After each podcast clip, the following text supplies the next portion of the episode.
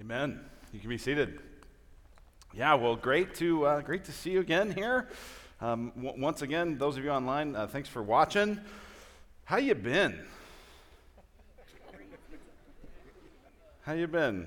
Like, summarize it in one word. No, don't. It's too tricky, right? That's kind of the question you're sort of asking everyone, isn't it? Right? There's all these people you haven't seen in a long time. It's like, man, how have things been going? And you kind of have the same conversation like every time. And the conversation tends to be something like, well, it's been kind of a roller coaster. You know, that's sort of how this whole last few months have been, right? At least for me, my guess is for a lot of you. You know, maybe it started out kind of fun, right? Like, it was like, wow, I have all these do-it-myself projects that I'm going to take care of and all these books I'm going to read. Yeah. Right, like what made you think you were going to, like, during the most stressful time ever, become the most productive version of yourself you've ever been? Like, who are you kidding, right? That wasn't going to happen. But we had a few weeks where it was like, oh, man, this Zoom thing. Have you heard about Zoom? This is so cool, right? Who thinks Zoom is still cool? Right? Like, it's pretty lousy. So it started off maybe for some of you kind of fun, and then it just kind of got weary, and it got long, and it got hard. Some of you didn't ever even have the fun part. It just was hard right away. Maybe you got furloughed. Maybe you got laid off. Maybe you just, whatever the case. Some of you just kind of frontline. You didn't have a chance to sort of stop and slow down. You were plugging away, right? Others of you, you said, oh, this is all right, but now you got tired. And then after that, you know, we kind of had that whole time, and then the tragic thing with George Floyd happened. And race protests and riots and conflict between police and Black Lives Matter and Blue Lives Matter and turmoil. And the good news is there's an election coming up here in a few months, so it's all going to get better, right? I heard someone the other day say, you know what, this whole thing has felt like, it felt like I signed up to run a marathon, and then I used all my energy to run the marathon, and I got to the finish line, and they were like, psych, it's a triathlon, and they handed me a bike, and I had to, like, keep going, right? And he said this is like, it feels like this kind of crazy Russian doll set of, like, cascading, like, oh no. He said, I'm just wondering, like, what's in the center? I hope it's chocolate, is what he said. Like, I that's what I really want right now, is just chocolate. And so maybe you're like me, where, like, you have just had your emotional shock absorbers just get really thin. You find yourself on edge, you find yourself grouchy, you find yourself irritable, you find yourself short with people you love. Through it all, a lot of us, we've just missed being with people. Now, I know some of you haven't, right? Some of you are like, I've been training my whole life for this. I'm introverted, and I just have had these last 3 months has been like my dream, right? And so, but even for you, you probably had some moments where the people in your life just weren't as available as you wanted them, or whatever the case might be. And the reality is we just long to be together, right? Even those of you watching online right now who have prioritized the decisions you've made, there's probably part of you that's still like, oh, but I kind of wish I could be there. And there's just something about being together. So the question is, why do we long to be together? Why do we long for relationships? Why do relationships have such a huge impact in our lives? Right? Probably the quality of the last few months for you has been shaped largely by the quality of your relationships. That's generally true in life, especially true in times of pain and crisis. Some of you, the reason this thing has been so hard is because the relationships in your life are tense, and they're not great, and they're difficult, and you've had more than ever time to be in difficult situations, right? So why are relationships so big? And the answer is because we're made in the image of a relational God. And this relational God wove relationship into the fabric of the universe. That's the big idea here tonight, is that we're made in the image of a relational God who wove relationship into the fabric of the universe. That's what this series is about, as relationals. For the next 4 weeks, we're going to look at what it means to live in a relational world that was created by a relational God. Today, we're going to look at who God is and just how God at his core is about love and about relationship. We're going to look in coming weeks about how God made the universe and what that means for us that we live in this relational world. First, tonight, we're going to look at God's core. But before we do, let's pray. Father, we thank you tonight for the opportunity to open your word, the opportunity to have your Spirit search us and know us and teach us and encourage us. And God, that's what we pray you would do. God, we praise you for the ability to gather. We praise you for the technology to be able to broadcast into places all over the country and world even. And God, we pray that through all of these different mediums that you would speak, that we would hear your voice, and that we would know that you care. We pray in Christ's name. Amen. So tonight we're going to look at God's core, God's dance, God's sacrifice, and God's, what was the last thing? I'm getting the hang of this again, right? It's been a while. God's emotions, that's what we're going to look at. So first, God's core. God's core. It's interesting when you think about God as a person, when you get to the core of who God is, what do you find? Who is God at his core, right? One of the interesting, fun things for our family over those last few months has been to really realize how much our little guy, Hank, who's 3, like at his core is music, and especially drums. The kid loves drums. He's always been banging on stuff, and so for Christmas we actually had gotten him some drums, right? Not a kit like this, but like the kind you just put on the floor. And but that wasn't good enough, because he's learned that there's 3 kinds of drums. There's a boom, there's a rat-a-tat, and there's a crash, right? The boom's the bass, and the rat-a-tat's the snare, and the crash is the cymbals. Well, we got him some booms and some rat-a-tats. We didn't get him any crashes, so he had to rob the pots and pans for that. So what we'd find is, like, almost every Sunday when we would have our online service or other times we would just be watching music, he kind of gets this big look in his face, these bright eyes, and he goes, I know what I have to do. And he runs into the playroom, and he gets his drums, and he brings them out, and he sets them all up, and they're all very organized, and then he plays with the music that he's watching on the TV. He plays. Right, and this is what I used to do, right? As a kid, my core was baseball, right? I would watch a baseball game, and I would run, and I would get catcher's gear, and I would sit there and squat down, and I would watch the game in my catcher's gear, right? And so at my core was baseball. For Hank, it seems to be music, right? We're about to go be with some family in Ohio, and we're going to see my nephew Zeke. And Zeke, at his core, is construction, right? This kid is like, he's either 3 or 4, I'm not sure, and he's definitely more handy than me, which really is not a huge hurdle to clear, but he's very handy. And so, like, that's kind of at his core. So that's kind of in his bones. What's in God's bones? What's in God's core? Well, the answer is found in 1 John chapter 4. 1 John chapter 4, look at verse 7 and 8. It says this, Beloved, let us love one another, for love is from God, and whoever loves has been born of God and knows God. Anyone who does not love does not know God, because God is love. Who is God at his core? God is love. Deep in God's bones is not music and it's not baseball, it's love. That's who God is at his core. This is why John says here in chapter 4, and really it says all over the Bible, that if you claim you love God but you don't love people, you're a liar. If you claim you love God, but you're really just selfish, you're deceived. If you claim you love God, but you ignore the plight of the people around you, you don't have the heart of God, because God is love. Now, a couple of things we need to make sure we clarify here, because when we hear God is love, there's some ways we might misunderstand it. One, we might start to think that this means that God is only love. That's how some people want to talk about it, that God is only love. But that's not what the Bible reveals. The Bible reveals that God is at his core love, but he's also fully holy, fully righteous, fully just. His holiness is a loving holiness. His righteousness is a loving righteousness. His justice is a loving justice. But he's not only love, as though you could just reduce God to this one quality. No, he's all of those things, and in all of those things, he's loving.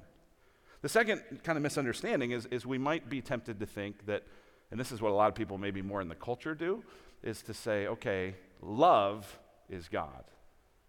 So instead of God is love, we'd say love is God, right? And someone would say, well, here's my definition, here's my description of what I think love is, and that is God, right? That becomes the most important thing. That becomes the standard. That becomes the thing we live for. That becomes the thing that if anyone opposes my vision of love, they're a bigot, they're hurtful, they're wrong. That's not what this says. This says that God is love, not that love is God. God is love. Now, think about this for a second. Here's what this must mean, right? I don't know that we instinctively think of this, but chew on this for just a moment. If God is at his core love, then God must be at his core relational. God must have forever existed in a community of persons. He must be at his core relational in order to at his core be loving.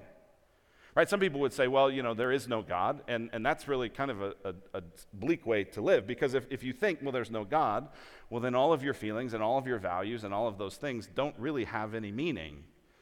There's no meaning in this life. You're just a product of impersonal forces and the chemistry in your brain, and while love might feel important, you have no real basis for saying it's important. It's just another chemical reaction in your brain. But here's the other thing. If God is unipersonal, meaning one person rather than one God eternally existing in three persons, right? If God is just unipersonal, this would be like the Islam version of Allah. If God is unipersonal, then there wasn't love until God created other things to love. Which means in that version of God, God is powerful and God is mighty and God is strong, but he's not loving at his core, because he had to create something and then he could be loving. But we worship a God who has eternally existed in three persons, Father, Son, and Spirit. God is love and God is relational because God is triune. This is very difficult to understand, and that leads us to the second point of God's dance.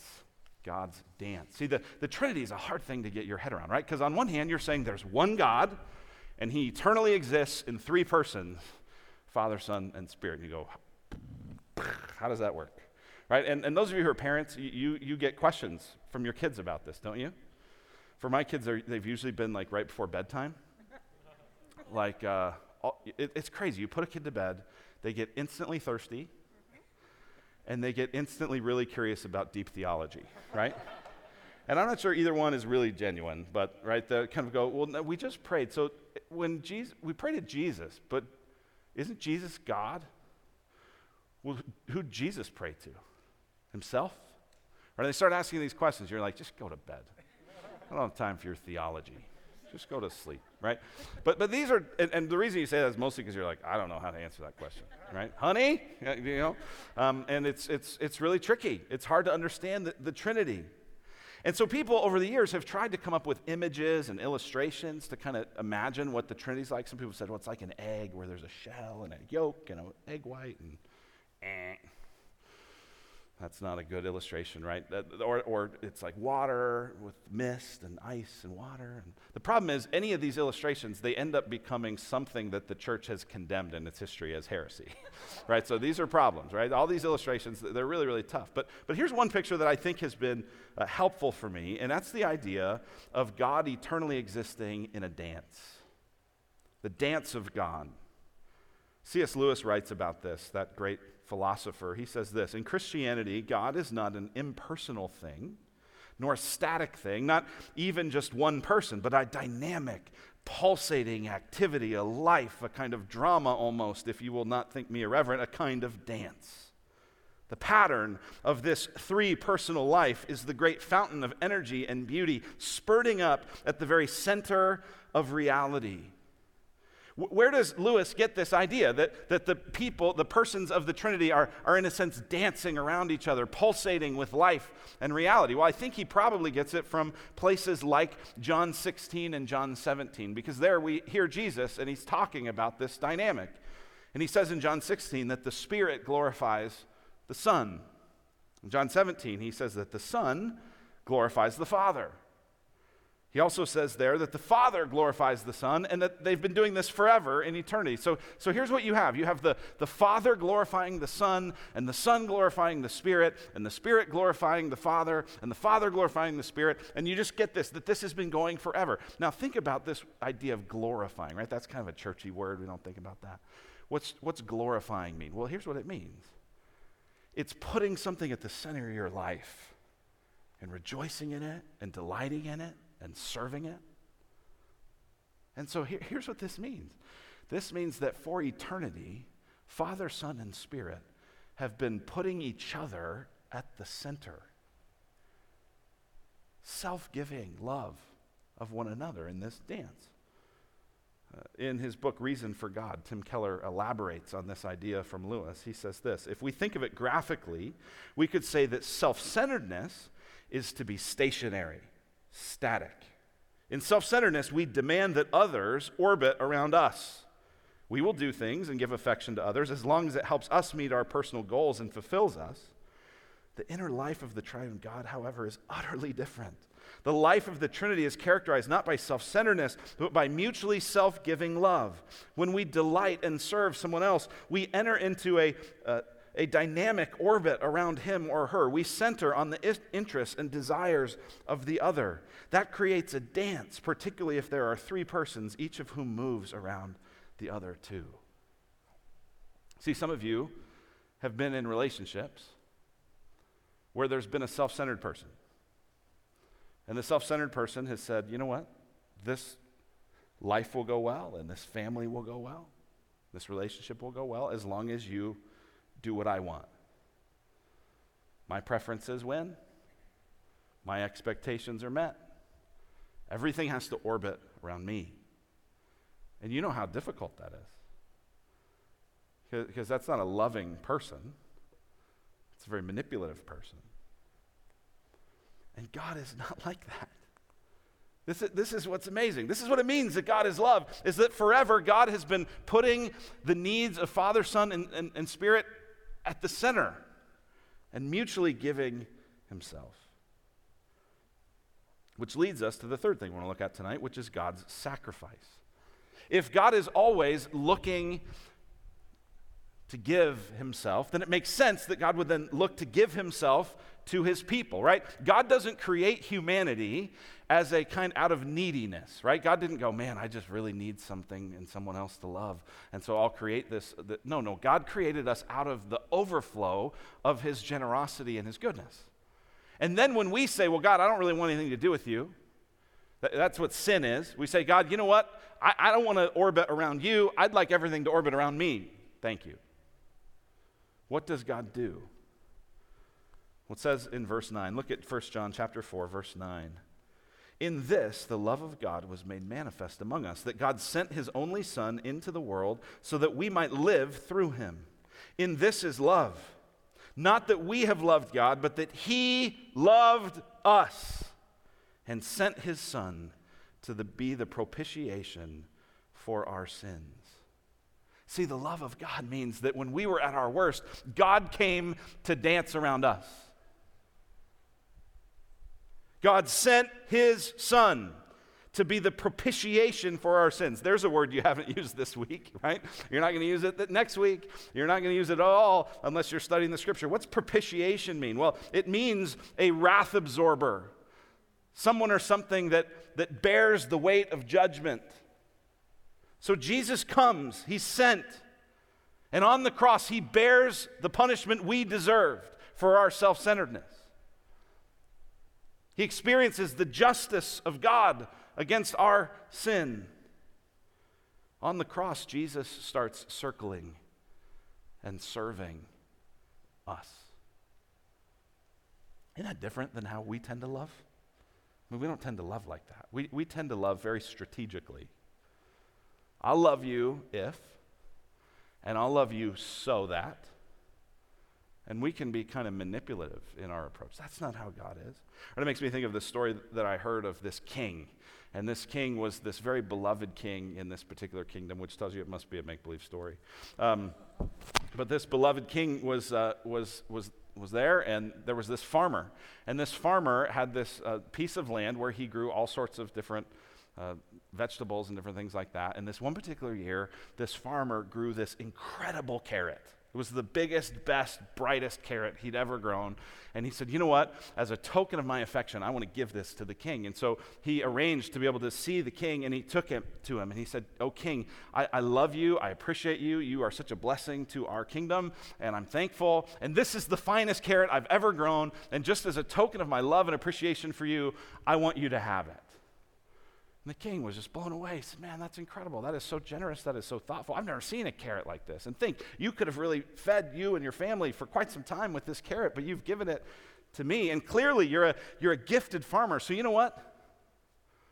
I want to give you 10 times the land that you currently have so that you can grow more carrots like this. And the farmer was blown away. It wasn't what he expected.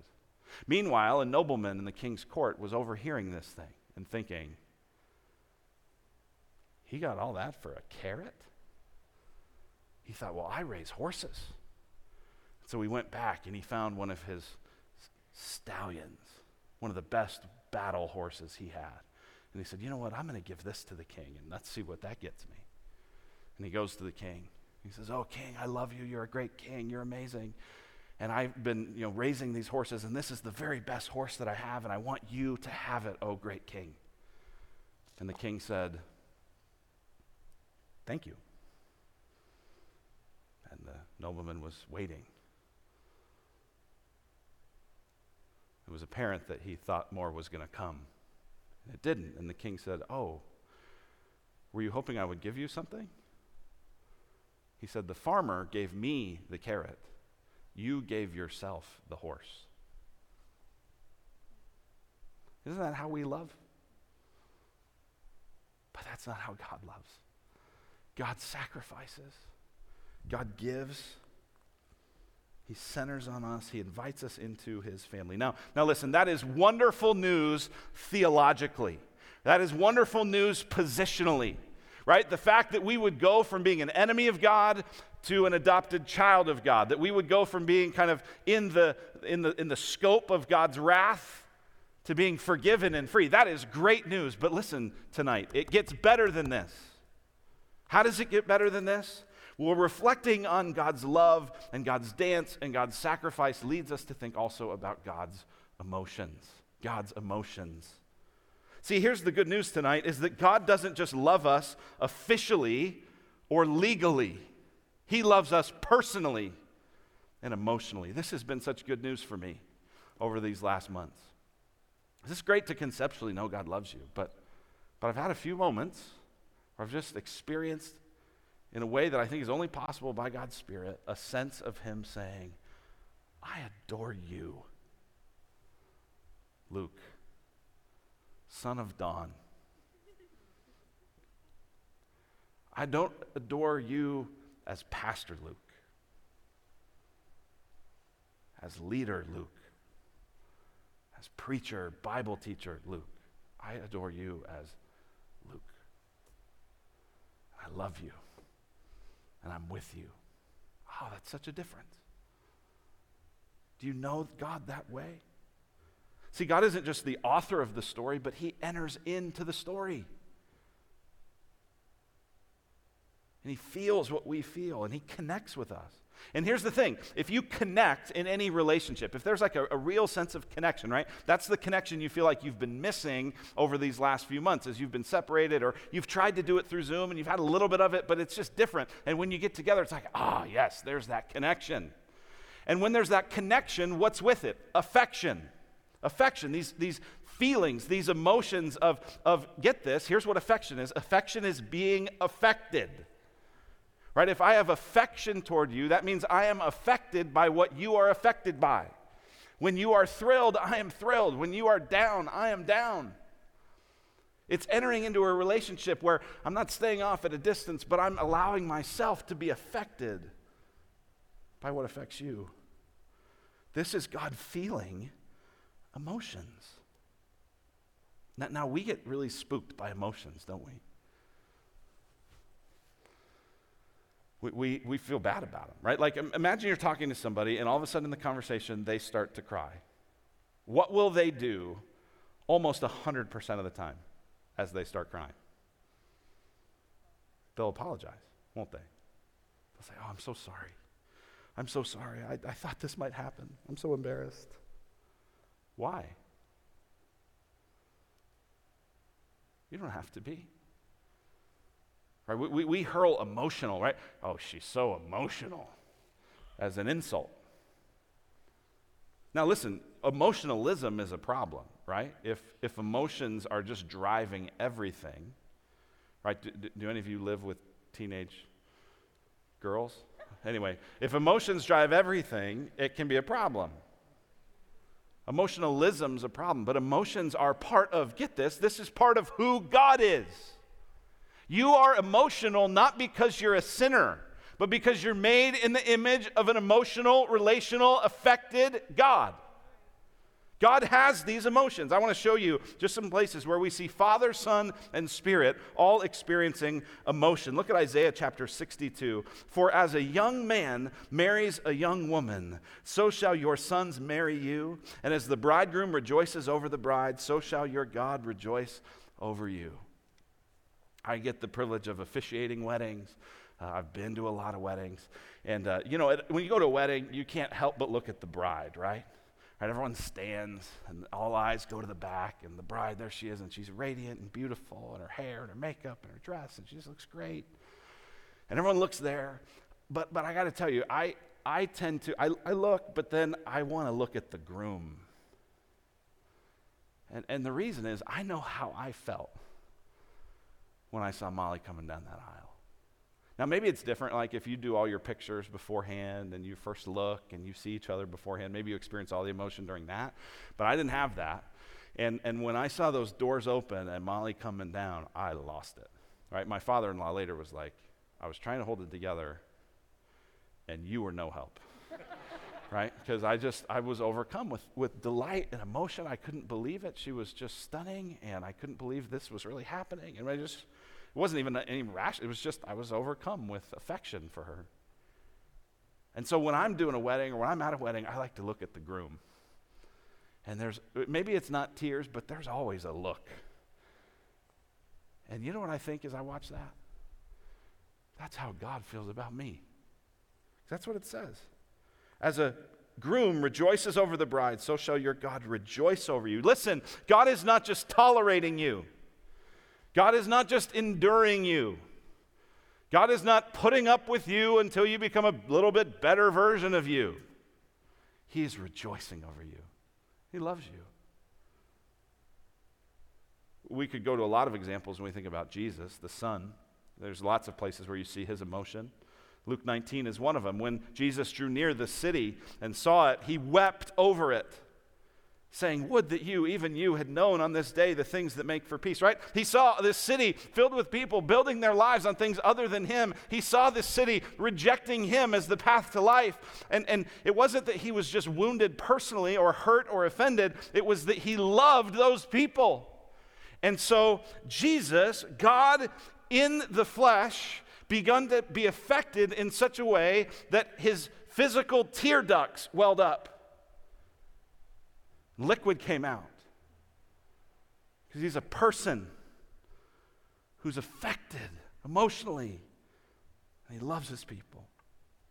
We see affection and emotion in the Spirit in Ephesians 4. Ephesians 4 says, and do not grieve the Holy Spirit of God. Notice it doesn't say, and do not disobey the Holy Spirit of God, though that's implied, but don't grieve him. He's a person. He can be hurt. He can be saddened. He can be grieved. Well, what grieves him? The next verse says, let all bitterness and wrath and anger and clamor and slander be put away from you, along with all malice. Why do we put away all the relational discord? It's not just because it breaks God's rules. It's because it breaks God's heart. He's a person. He's grieved. He's hurt. When we are cruel, when we are unkind, when we are know-it-alls, when we are unaffected by his people. Why does this matter? Well, this matters a ton in these moments where you just feel like I'm on this roller coaster ride and the shock absorbers are thin and my emotions are real close to the surface. Here's the thing. God sees you there and he knows you there and he loves you there.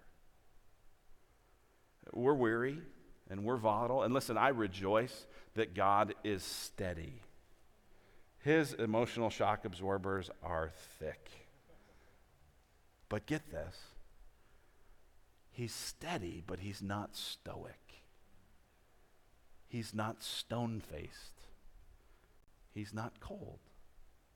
So he sees us, and he feels our pain, and he keeps moving toward it. Oh, that's good news tonight, isn't it? Be encouraged. We have a relational, loving God. Let's pray.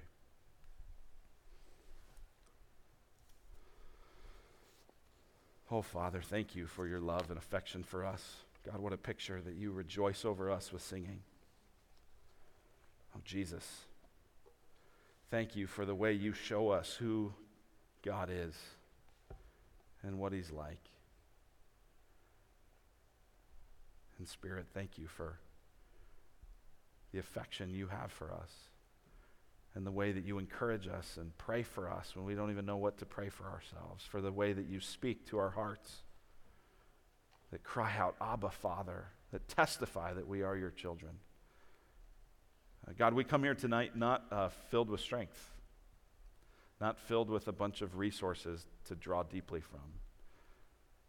But God, we come hungry tonight and thirsty for righteousness, thirsty to know you, thirsty to experience your touch. And so, God, would you encourage us again by your word? We pray in Christ's name.